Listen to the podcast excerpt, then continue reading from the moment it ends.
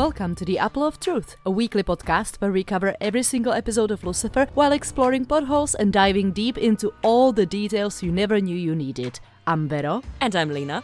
And we not only share a deep love for the show and its creators, but also for our glorious patrons who enrich our lives on more than one level.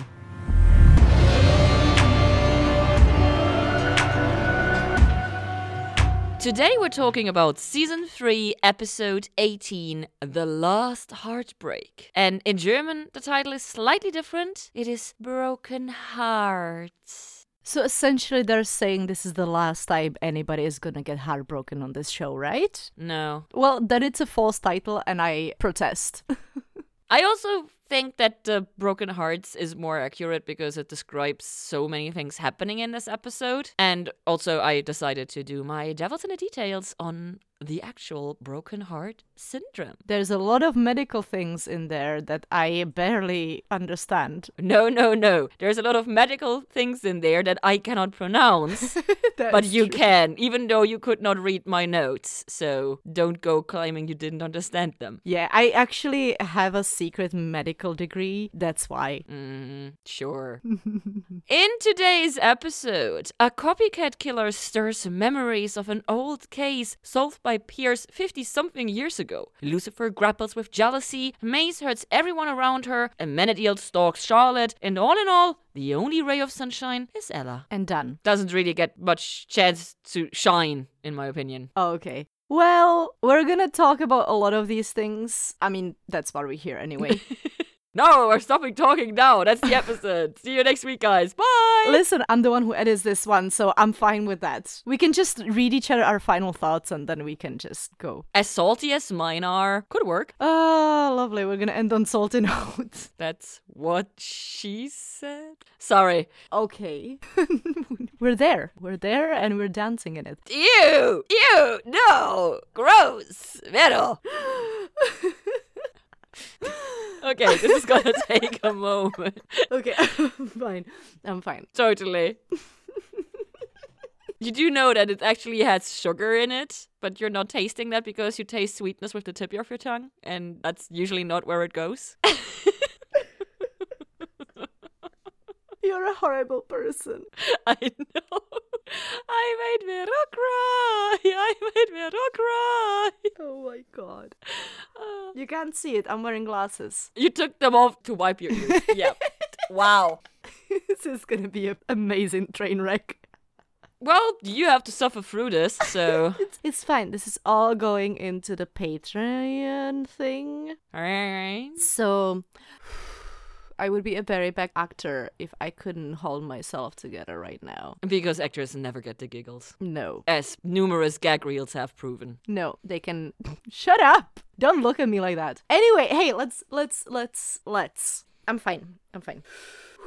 Obsession of the week. I have a little nagging feeling that we're gonna disagree on this one because I was slightly stumped because Lucifer's obsession is very broad to me, but I ended up going with partnership. I went with Chloe and Pierce's relationship. And I'm counting this as a win because I picked one specific relationship and you went with partnership in general. So I'd say this week is a win. Yeah, green check for the first time in a few weeks.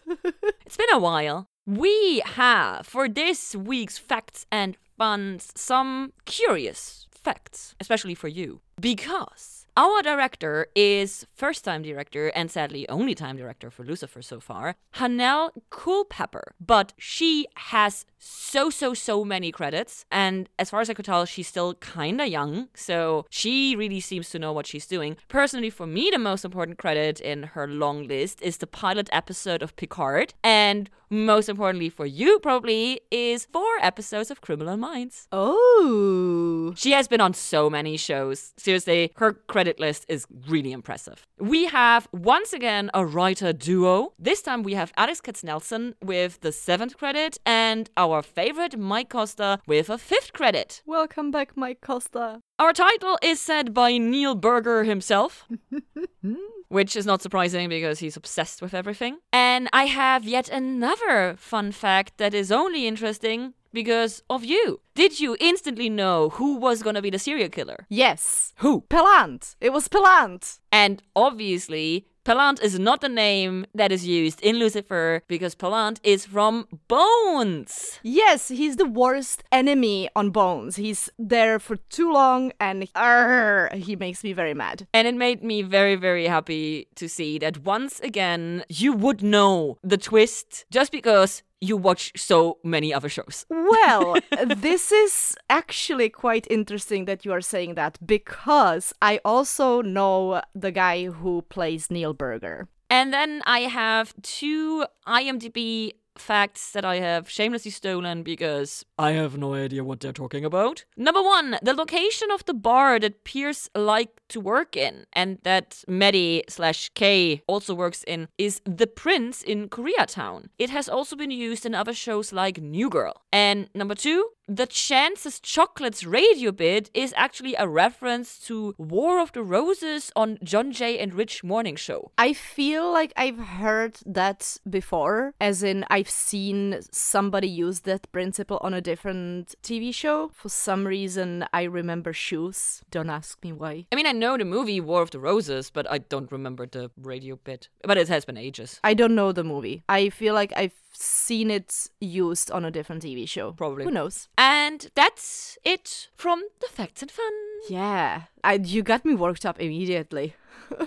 You're welcome. I was getting myself ready for that when the scene actually occurs, but I did not expect you to throw me into the deep water. Girl, if there is a mention this actor also plays a serial killer in Bones, I'm gonna have to throw it in there. yeah, well, I didn't realize that they would put that as a fun fact. Also, you've never seen the show, didn't put two and two together. Anyway, I'm smart. Yes, you are. That's true. With that being said, and on record, we go to previously on Lucifer. Mom is in alternative universe and Charlotte is back in her body. Linda dumped Ames for Maze, which didn't help their relationship much. Chloe asks Pierce if they had a moment and he agrees, but is afraid of commitment. Ames somehow manages to convince him that he can have what Lucy and Chloe have, and Ken takes it as he can have it with Chloe. He takes it very literal. Yep, seeing that moment at the end of the previously on did not give me a good condition for this episode. Especially, I had not realized that means that I can also have that, that being Chloe. Not a fan of objectification in that way. Oh.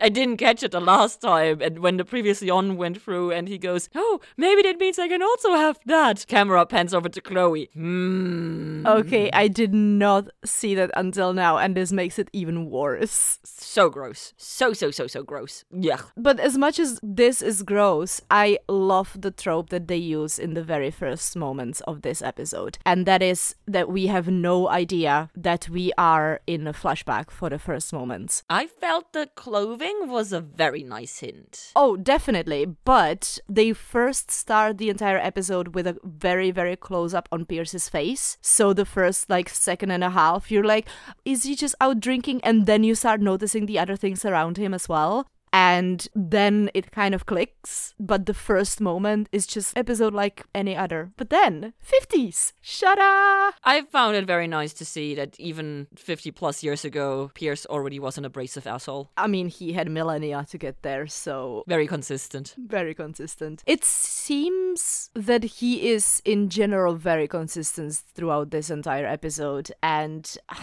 I'm not gonna get into it just yet. However, he is consistent with the fact that he worked for the police even back then. So it seems to be a long career for him in the police force, which is interesting on a, the account of him being the first murderer. That's true. Now, since he is in the police, he gets grabbed by his colleague. And as they walk outside the bar, my Devils in the Music song starts playing. And it's nothing less than Love is Strange by Mickey and Sylvia. And we get a little note that says Los Angeles 1958. It's a weird choice, this song, for this scene. Well, they're about to start talking about the Broken Hearts Killer. Don't call him that. nice. Why not? Never gonna catch on.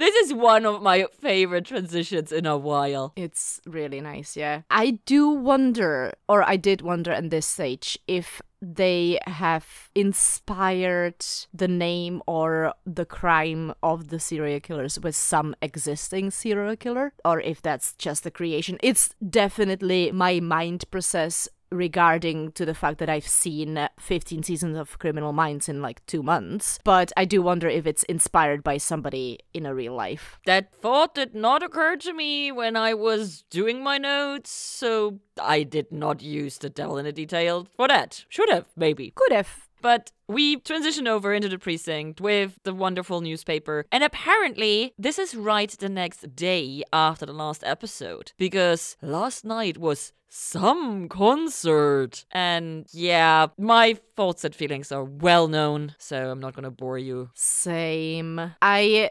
didn't love the fact that Lucifer is watching from the distance and Ella is so not helping. But she's trying. Because I feel like Ella, for some reason, she's not realizing that Lucifer has feelings for Chloe. Oh, yeah, I think she's realizing. But she is stepping into it so heavily then. I don't understand why. Because that is Ella. She is sometimes utterly oblivious that her overt positivity is not always positive to other people. Okay, well, I guess I can go with that. I don't know, it just feels like she is ignoring the fact that Lucifer has feelings for Chloe, but I don't know. She knows, I think. I feel like she knows, but also it doesn't seem like it in the scene. I think she knows, but she also knows that they're not going anywhere. And I'm pretty sure she knows it's Lucifer's fault they're not going anywhere. And so she wants Chloe to be happy. And if Pierce is now reciprocating, Ella is gonna be on Team Pierce because she adores Pierce.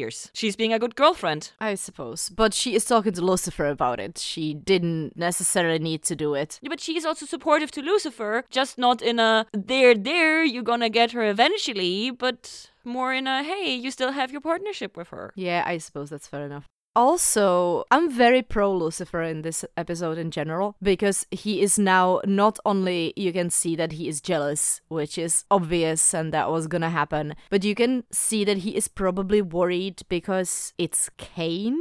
And obviously, he is protective of Chloe, but mainly it's Cain who we're talking about. So, I don't know. There is a lot of to unpack in that relationship, and they're gonna get into it a little bit more throughout the episode. But Dan shows up in the office, in Pierce's office, for the rescue. Thankfully, because Pierce just asked Chloe out on a food date. Ugh. It was painful to watch. That entire scene was painful. They're so cringy with each other.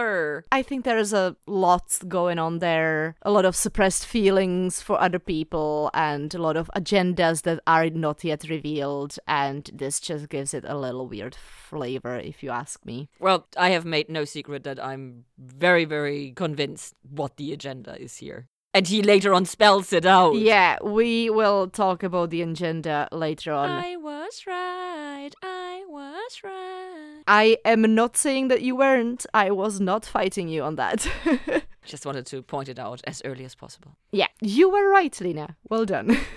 but let's get away from this scene because I feel like we're both very not happy with watching what was happening there. And we go back to something that is gonna get even worse for us with a song that's called Gone Away by Toby Lightman. I hate everything in this scene, and it's so awkward and horrible and painful. And I feel so sorry for Amenadiel because really, no one told him. Well, there is a lot of reasons why to feel sad and sorry for Ames, but that still doesn't excuse his behavior. He had no way to prepare for this. This is a complete blow from the sidelines. Later on, completely with you, hate everything he does. But in this moment, his behavior is completely understandable, and I do not blame him to reacting wrongly in this moment. So I, I do feel for him that nobody told him. Maybe Lucifer sent him emojis again. I don't know. Possible. There is another reason to feel sorry for him, though, because at the very beginning of the scene, he clearly has been asked, What does he want? or something in that sense, and he goes on this rant of what he wants.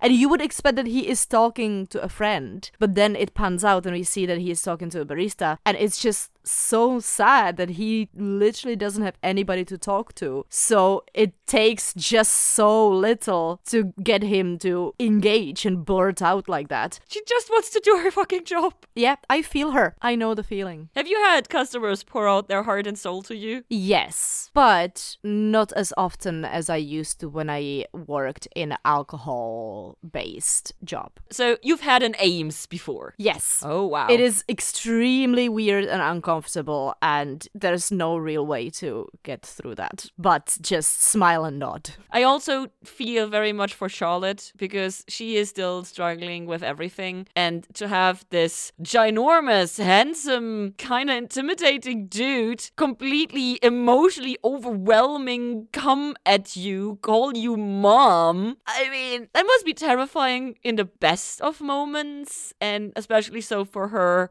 since she is still missing time and everything. But I once again want to call out Charlotte is a fucking badass because she adjusts to this situation so quickly and so competently, and I love her. She's great. She is great. My thought about Ames at the end of the scene was I was wondering if he thinks that mum would he would be his next test. Most likely. But it's just dumb and it doesn't make any sense. You just described Amenadiel. oh yeah, that is true. Oh, let's get away from this to actually something that I found entertaining and let me humor you for a second. We enter the crime scene and Lucifer and Chloe have a debate where Lucifer brings out the fact that Ella thinks that they boned and stuff like that. And he tries to bring up nothing can come between their partnership, essentially. And at that stage, Pierce walk right in the middle of them. And again, imagine him waiting, walking behind them for a little while, listening in, and just waiting for the right moment to burst in there. Oh, Pierce is like Snape, definitely. He is 100% Snape. Also, he is he is as gross as Snape as a person and as selfish. Yeah, it's canon now. Pierce is Snape, just with better hair. I actually had the exact note with the quote and everything because I'm fully there with you. This was entertaining. We also get our title card in the best possible moment, but we do stay in the precinct afterwards. And now we have Pierce, for a change, obsessing with the case. We have Lucifer obviously self identifying, and we have Ella trying to pretend nothing is happening. Yep. I did have a question at this stage. There were two options this could go. This was a copycat, or They had the wrong guy. Kain. Kain. Kain. That's how you say it in German. Cain fucked up all those years back. And either way, it's not good for Cain. So I understand his obsession right now. Or somebody who, but that's a copycat theory, that they're coming back for revenge on Cain for taking down the first one in the first place. But So, not connected copycat, a personal connection copycat, or the actual original killer. yeah, only three ways th- this could have gone. It was one of the ways. We move over to Clay's, and ah, my heart. Maze throwing an all out bender at home also means to me that Chloe didn't come home. Oh. I did not think of that, and that is interesting. So they probably did bone. right? And also, Maze having the total bender means she is falling back into her ways. She is completely acting out. She is lashing out against Dan.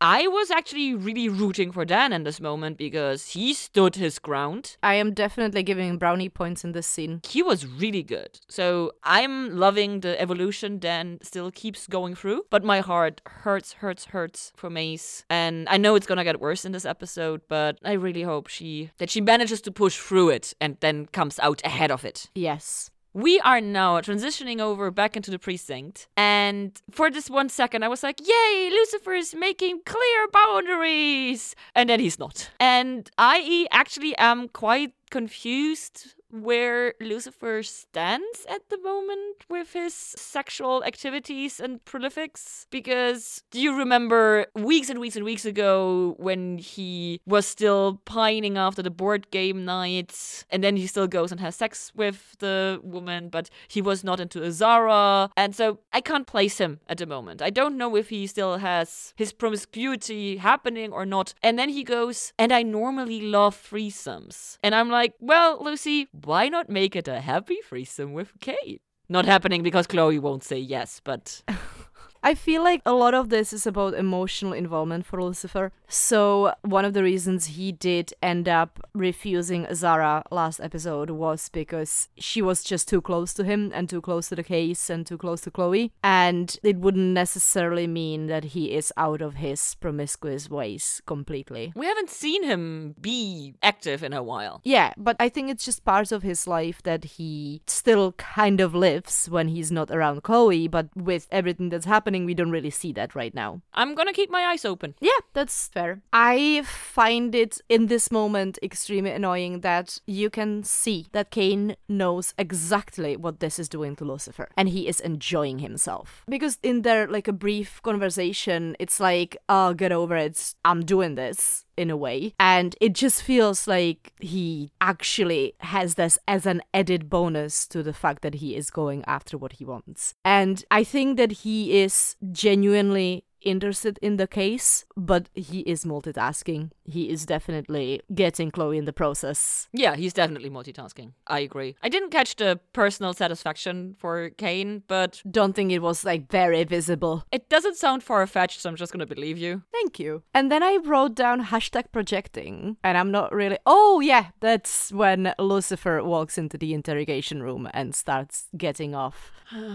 Maybe I prefer to be standing. He's such a child. 100%. He is such a child. Now, poor woman lost her ex husband, who clearly she was still in love with, and for a moment, I actually believed Lucifer that he believes her or I thought that he believes her. And I feel like this moment is kind of a weird situation for me because Lucifer is trying to act out and get Chloe back into their partnership and trying to get it back the way it was. But at the same time Chloe is kind of moving away from him on a professional level and she's being extremely professional in this episode, it feels like. And she is inviting Cain on the case out in the open. And I believe that's because she thinks that he would be helpful with the investigation. And it's not because she wants him around, which is not the motivation that Cain has, as I just said about the multitasking. I feel like he plays it on both fronts, unlike Chloe there's a lot of emotions kind of swirling around this scene and ah, i'm not really sure what that leaves us just yet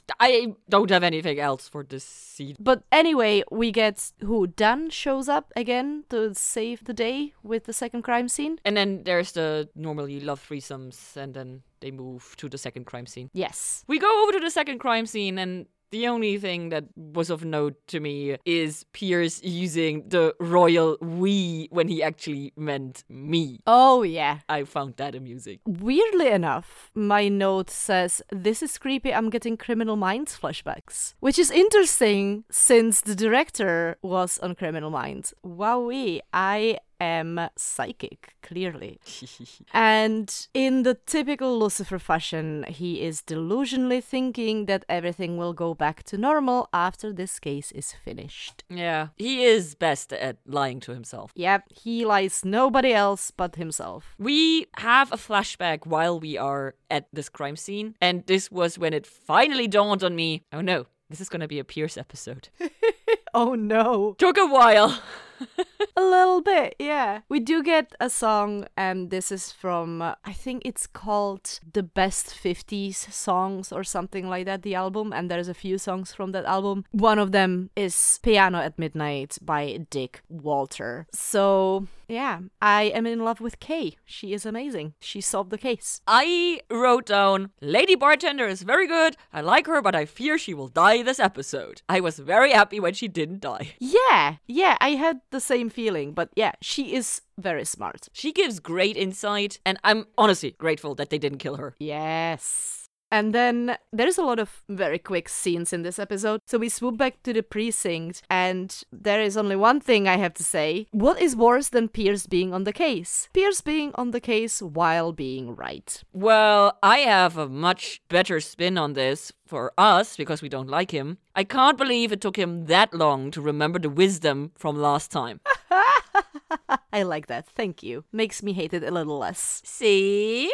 But yeah, that's all I have to say as well. And we move over to Linda, and how? How did this not come up at any point Linda met Charlotte. She had massive flashbacks regarding mom. She decided to start treating Charlotte to treat her own PTSD. Amenadiel and Linda had a fucking affair because they are so close and do. She claimed towards Maze that she actually cared for Amenadiel. Caring to me, sorry if I'm getting that wrong, not really understanding the whole romantic shit. Caring for me implies that you talk. Yes. I think, though, in this situation, they found in each other a distraction from their own issues. And for Linda, it was a distraction from her PTSD. And henceforth, she wasn't really willing to talk about it. And as much as I was surprised that Ames didn't know,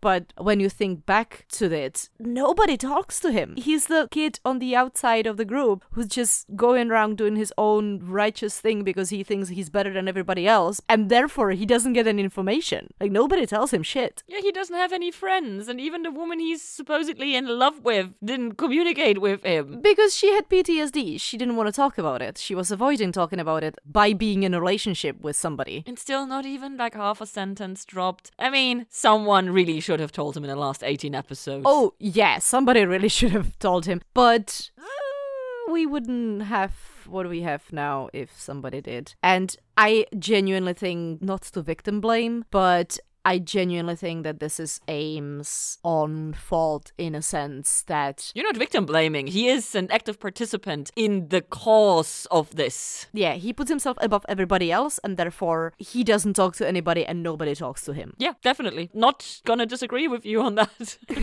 What I did kind of expect there to be Charlotte to actually show up instead of Ames in the first seconds of this scene. Coming up to Linda telling her, I had this weird experience. And then Ames showed up instead. And I'm like, I mean, it makes sense for him to show up there, but also, okay. I mean, it's sweet that he wants to warn Linda. Yep. And then he goes off on the whole bullshit that Charlotte should know and somebody should tell her and beebity babbity boo. Not Linda's problem. But back in usual Linda fashion, she offers very competent insight and gives the right recommendation. So let's see how this is gonna go. Well, we go to the killer house, and this is the moment when I went completely bonkers on my notes. Because Andrew Leeds. The actor who just kind of runs through. My assumption at this point, after I was done screaming in my notes, was that he is some sort of a relative who doesn't want to have anything to do with the original killer, and that's why he's sending the tour guide away.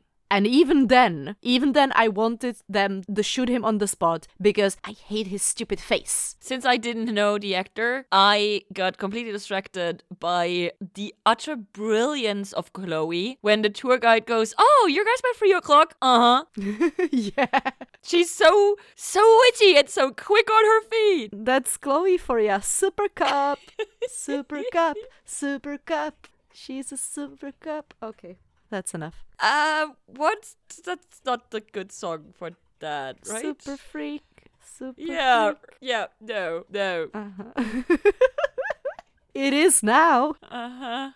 Oh, we actually now go back to Linda, and now Linda gives the good, competent recommendation telling Ames to back off. I kind of mixed that up into the previous scene. It's two very, very short scenes. Ames should stay away from Charlotte. She is giving a very good advice, as she has proven to be extremely wise when it doesn't regard herself. So we got just gonna ignore that. We jump back to Linda and go straight back to working the case. It's so great that there are Segways. Also, that they have one random participant of the tour. That it's just not not just them. This entire scene. There's a normie working with them. They have capes, they have helmets, and they are on fucking segways. It's just, oh my god. Very good. And to me, in this moment when he reveals himself, it was very obvious, and I had two different options. Again, from religiously watching Criminal Minds, to me, it was clear that either he did it, which I doubt it, or somehow he is creeping onto the crime scenes before the police gets there. Therefore, he's probably in touch with the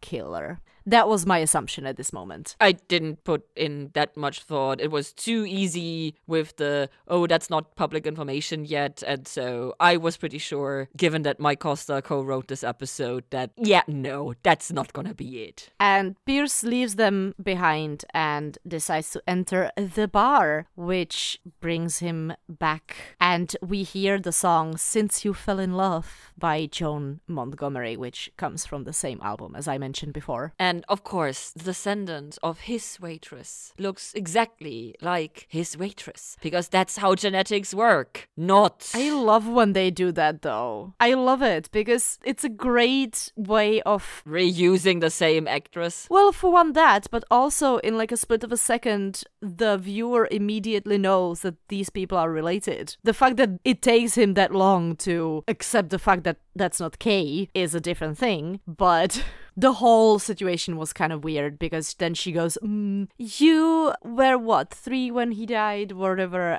when this happened. And he goes, I'm older than I look, bullshit. And it's just, it's just weird. I was surprised that Maddie didn't question that whole situation more because he really doesn't look 80 or whatever he would be. We also get a wonderful misdirection in this scene because we learned that his then partner felt that the case was not solved. Yeah, because they never figured out how the killer is choosing their victims. Yeah, so we now have the potential that the wrong guy died in prison and this might actually be the work of the original killer, which, yes, standard procedure, but it's also nice because it's tried and it works. And we go to the interrogation room, and at this moment, it was really bugging me where I knew the tour guide from. So I looked him up and he was on one of my favorite science fiction, not science fiction. Yeah, it's science fiction. Action TV shows called Chuck. If you haven't seen that, it has Zachary Levi in the main role and it's amazing. I loved it. I've seen it back in the day a couple of times in a row. I really enjoyed it. So, knew the guy. For me, here we get the obvious confirmation it's not the tour guide, and that's all I have to say. I just stopped for a second there trying to figure out who is Macmillan, if he's going to be important to the story, who is the police officer who sold Neil the pictures. But other than that, following the storyline. And then we go to the worst, worst, worst, worst scene of the entire episode because we go back to Clace and Maze is completely acting out and she says the one unforgivable thing and of course Trixie heard this. And while it's obvious that Maze doesn't really mean this that she's lashing out, Trixie is still a child so she will not be able to rationalize this as an adult would be able to. This is yet another scene where Dan shines. I love Dan in this scene because he is very rarely as firm on issues as he is with Trixie, and he is giving Maze all the ways to get out of the situation. He is giving her all the outs that he can. And I think the reason for that is not that he cares about her that much, but he knows that Trixie cares about her, and he wants Maze to come to grips with whatever there's happening with her life because there's clearly something happening with her for Trixie. But unfortunately, Maze is in a self destruction mode, and as you said, she is lashing out, and there is no saving. Not right now. We have a wonderful mix cut back and forth scene with the precinct and the phone call. And for some reason, I was considering the granddaughter to be the potential copycat. Ooh, interesting. I mean, it it did cross my mind because, in a sense, technically, maybe she could have blamed the broken heart killer for Kay having a broken heart or whatever. I don't know. We could probably get there for some reason somehow. Somehow it made sense in my brain. And then, of course, at the same scene, we have Lucy once again making things about himself and Chloe not having it actually this time. She is not nodding and having it slide past. This is actually working against their partnership. She is very angry in this episode and in this scene in particular. And I'm kind of confused as to why. Lucy is being fairly unreasonable. But not more than usual. Yes, but right now she is dealing with a serial killer, which usually is not the case. And there's always extra pressure when it's serial because you know you don't know when and how they're gonna strike next. I would say that that it's a stressful case for her, and with Pierce being in the picture currently for her, she is less likely to indulge Lucifer in his silliness. It just struck me as odd because they were actually quite positive at the end of last episode when she was trying to get invited to the concert and everything. So her being that angry and grumpy with him didn't really match for me. I don't think it had anything to do with previous events. I am genuinely convinced that this is about the way Lucifer is acting when lives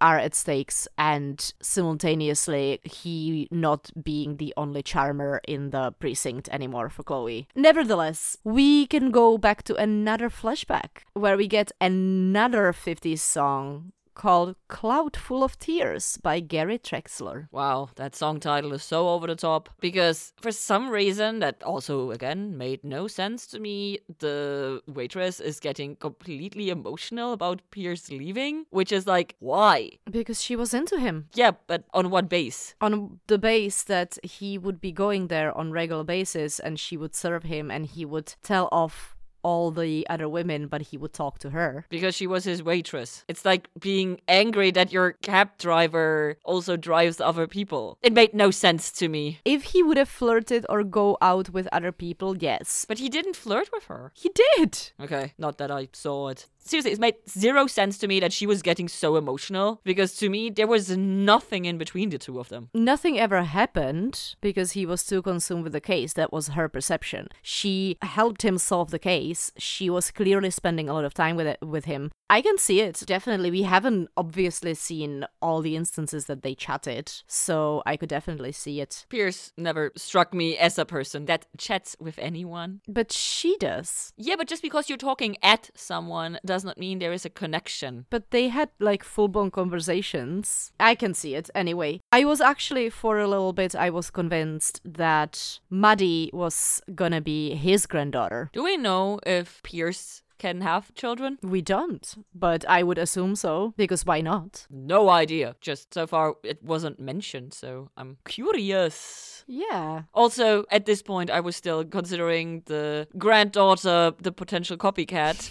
oh, still? Okay. So, in my brain, that meant that maybe the waitress is the original killer. Ooh. But we actually got an interesting snip of an information in the scene, and that is that Cain's partner was the one who took the credit, even though obviously Cain is the one, or Kay is the one who figured the case out. So it's just a nice reminder that he is really keeping low profile, and that's probably one of the reasons that he decided to leave after finishing up and closing up such a big case because it would draw a lot of attention from the media, and he needs to avoid the media because he obviously is immortal. So that was kind of an interesting little tidbit and then we get our radio tip, and we get this amazing, amazing cut back to the precinct where Ella is talking directly at us so enthusiastically about the radio show. And oh, it's so Ella thing to listen to. To me, it just is utterly confusing to have a radio show in current times, like a proper radio station radio show. I don't know when the last time was that I listened to like a regular radio station. But then again, we're millennials, Lina. We don't know. Yeah. We listen to podcasts. Yeah, but it felt weird. But yes, I am aware that radio shows are still a thing. and I have no idea what my other notes mean to tell me. I have listens, dot, dot, dot, or runs the program. And I have ha ha ha, oh poor Lucifer. Oh, yeah. Ha ha, oh poor Lucifer is definitely relating to the fact that he's supposed to be the broken heart. Oh, the cheated on one. While Chloe and Ah. Pierce are gonna be together yes. having a date. Yes. So we move on to the radio station to actually see this thing at work. And it feels like it's all starting well and all, but then when you see Lucifer's face when Chloe starts talking about Pierce, oh, it's just, it was hurting me so much. And then he just leaves. Did you freeze frame her notes? No. They repeat. They are copy paste the same passage over and over again. Jesus. So they were really lazy when writing her notes.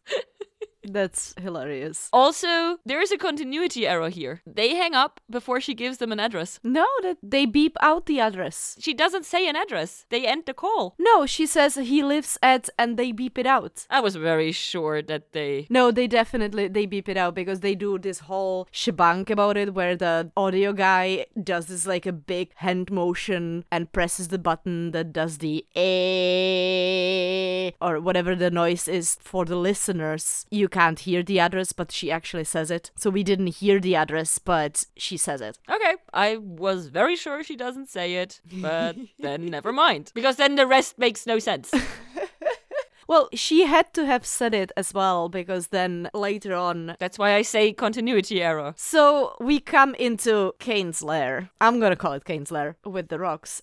he has a fucking rock collection. I mean, I think it's interesting, and I think that the way he he sounds really enthusiastic when he talks about the rocks, which is kind of cool because he sees himself as a rock. But the problem in this moment for me is that if I didn't know that Kane has a secret agenda, this would have been a really sweet beautiful situation. But I do. I know that he's not doing it because he wants to be with Chloe, and that completely ruins it and makes me hate him even more. Rightfully so. I was greatly amused. They walk up one staircase and then, oh, I have this for the view. It's like, yeah, the view was probably already pretty amazing when you entered the house, but sure, that one story is gonna make all the difference. Duh. Sure. What about the trees and bushes? When I look out, you see that the area right in front of his house, there are no trees. Well, you can't sit on the stair. You have to go out on the balcony. So I found that very amusing. But otherwise, I found it very, very sweet that Lucifer is coming to Dan for advice. And Dan, once again, being the best has been and helpful and honest and just a great person. Yep, the Dan appreciation train has left the station and I am on board. So we kind of switch back and forth, the outside and the inside, and, and Chloe goes through this whole speech where she says she needs somebody who's willing to open up to her, which is fair because that's what you kind of want from a relationship.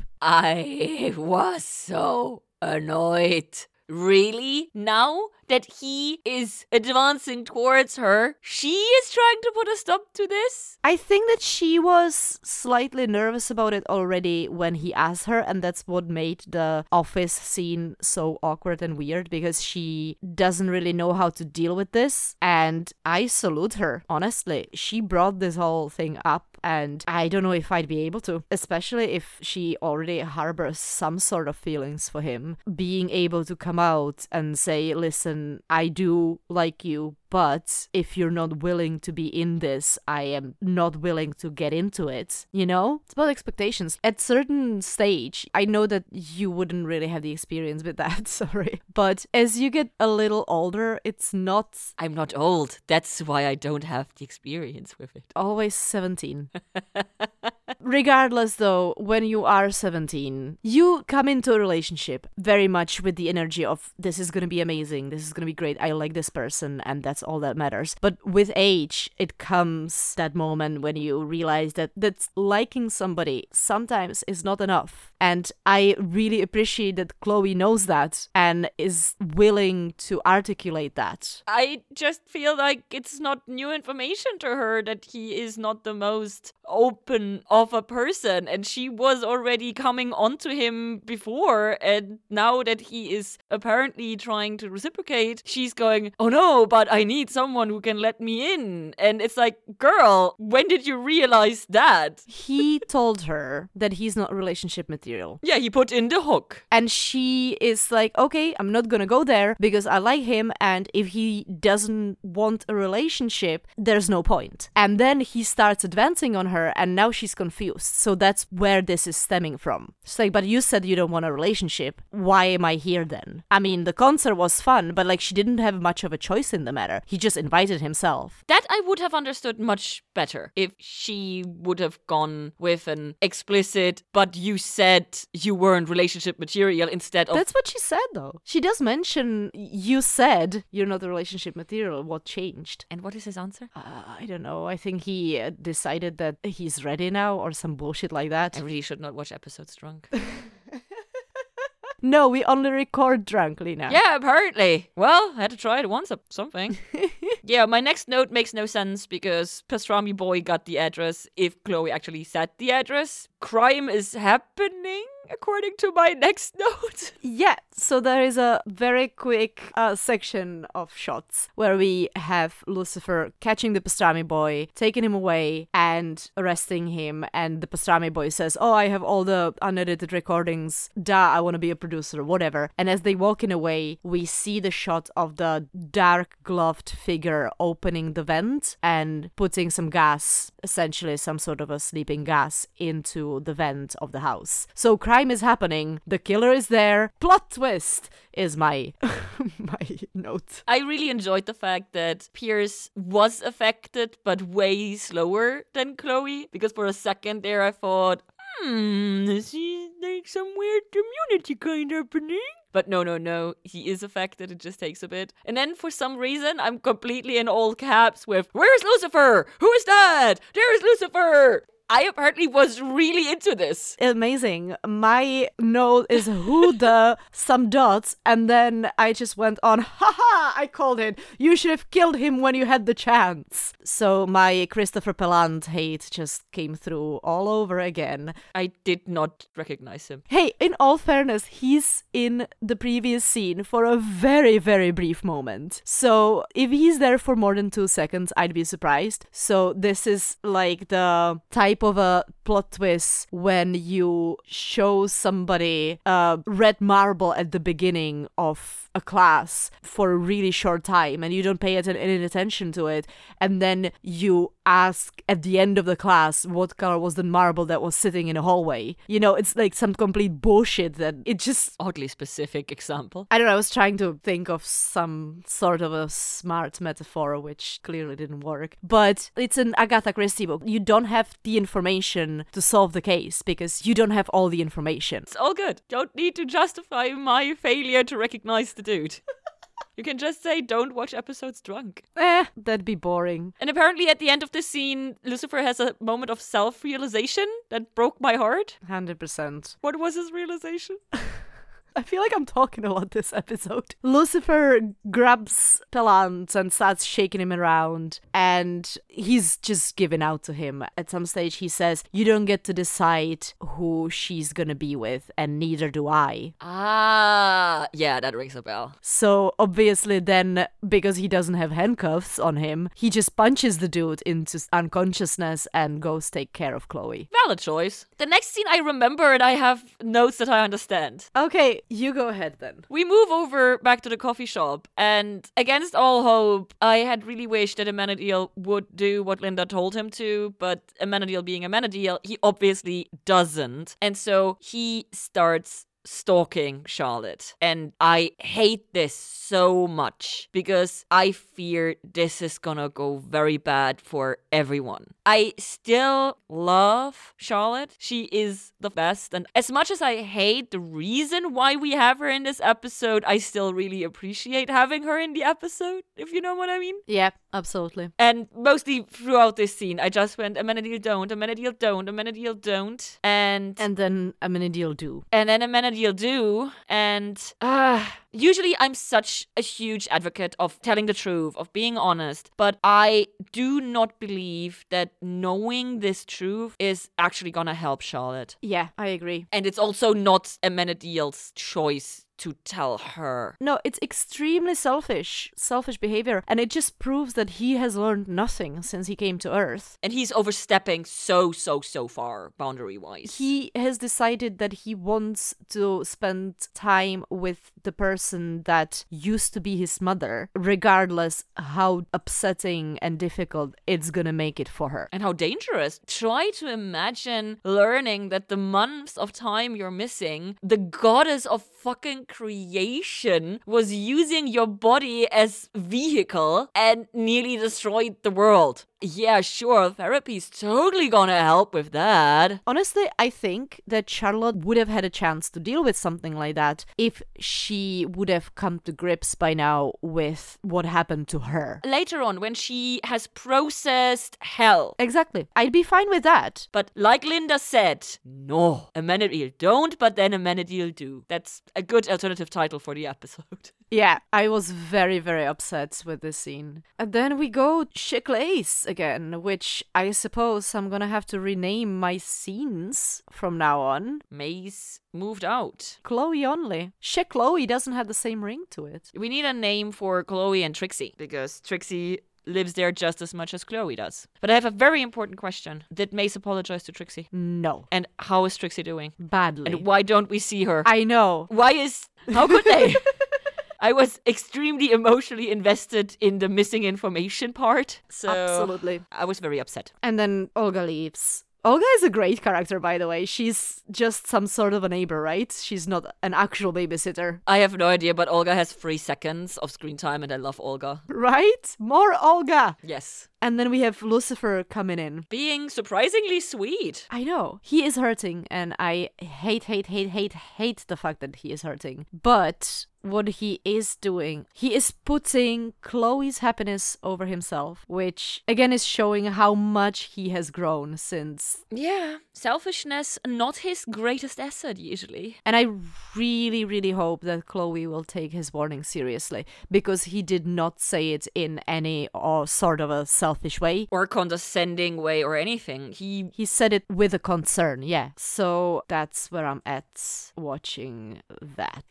and then we go into the final scene. Pierce is back at the flashback bar. And as we leave Chloe's apartment, we get the last song of the episode called Torches by a band that we know and love called X Ambassadors. I just realized we have no Lux this episode, but instead we have the bar, and every time we're at the bar, we have a song just like we usually have for Lux. Yes, smart. I have exactly one note. It's in all caps. I am right. He's only going for the relationship with Chloe to finally be able to die. Yep. Just for the record, I'm right. Here we have it. You're right. He is not risking his heart. He is in this for selfish reasons. And this will end up being a dumb, stupid a disaster. Pierce don't, but Pierce do. Yep, we should get it on a t shirt. Pierce don't, but Pierce do on the front, and Ames don't, but Ames do on the back. Doesn't it go for pretty much all the male characters though? I mean, Lucifer often also Lucifer don't, but Lucifer do.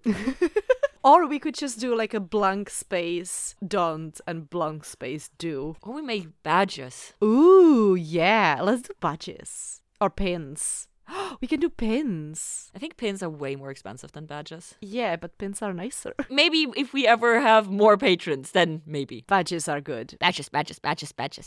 Badge, badge, badge. Thank you for catching the reference. We are. Well, I'm gonna go into my final thoughts. You can use the royal we just like Pierce. We, the Queen Veronica, the Queen of prostra- pr- procrastination.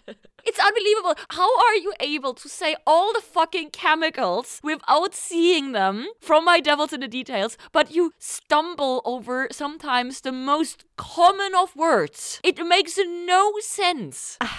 Your English is weird, woman, sometimes. I have an acting degree that should explain it all. No! Unless you're doing this deliberately, and then screw you. I mean, I'm pronouncing all those medical shit deliberately. Yeah, but if your English is that much better than mine because you can say all these fancy medical words without stumbling over them, then it makes no sense that you stumble over the most basis of vocabulary and mix up grammar and completely lose track and sense within several sentences. And this is how we broke Lina's brain. It makes no sense! We, the Queen.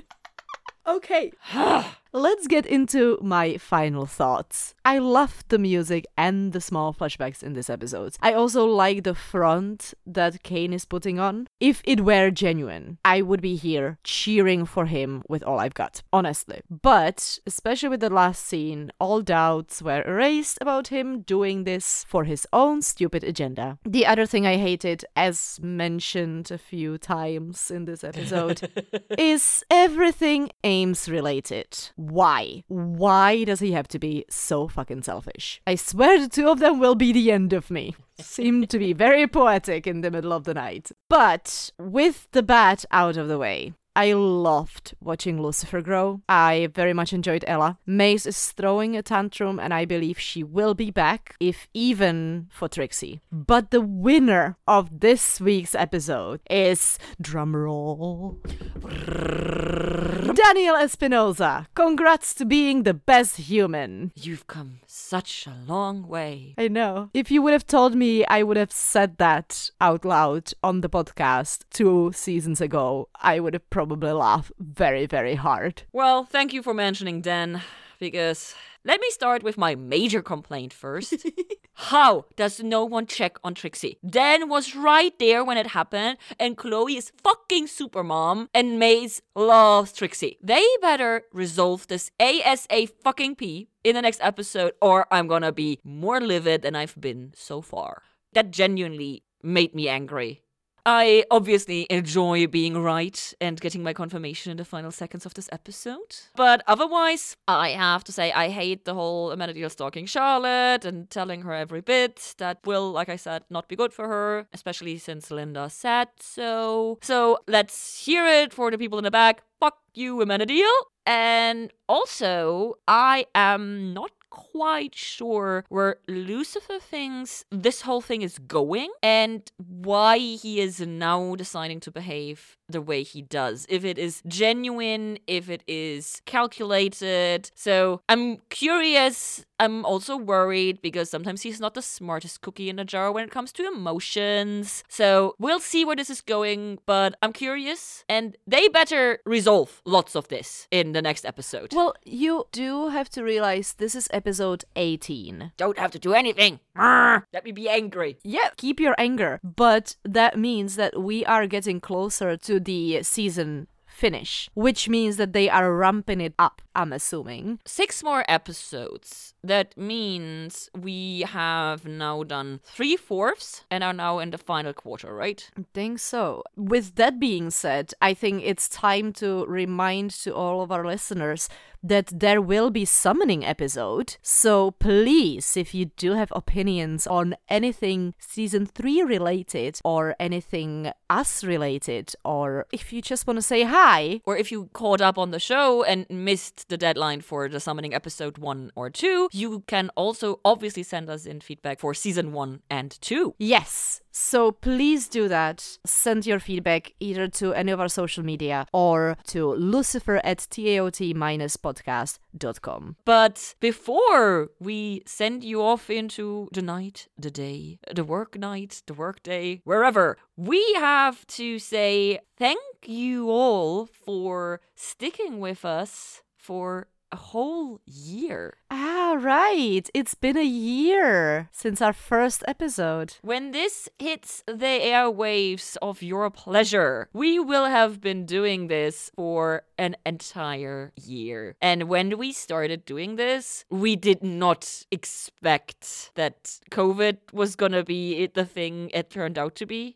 we did not expect to not be able to meet in person. We were supposed to see each other like 15 times last year and nothing. And then Corona happened, work plans changed, vacation plans changed and we became quite proficient at what we were doing. So you guys are the ones benefiting from this because, oh wow, we have gotten quite fast. Yeah, for me as well. Thank you so much to everybody who's been around. Thank you so much to all of our patrons. The small group of people that are sending us money every month is helping us cover all the costs of the podcast itself. So thank you so much. And thank you to everybody who has recommended us to their friends and who has written a review because there is a whole bunch of you there. And we get those reviews and they're beautiful and they make us very happy. So thank you thank you thank you so much. So let's see how fast we go in the future how much specials we manage to do. We'll see how it goes. Maybe we think of other fun things to do. Maybe we finally manage to find the time to do more weird things with our beautiful discord community who is so indulgent to us, sometimes doing nothing and sometimes completely overwhelming them with shit.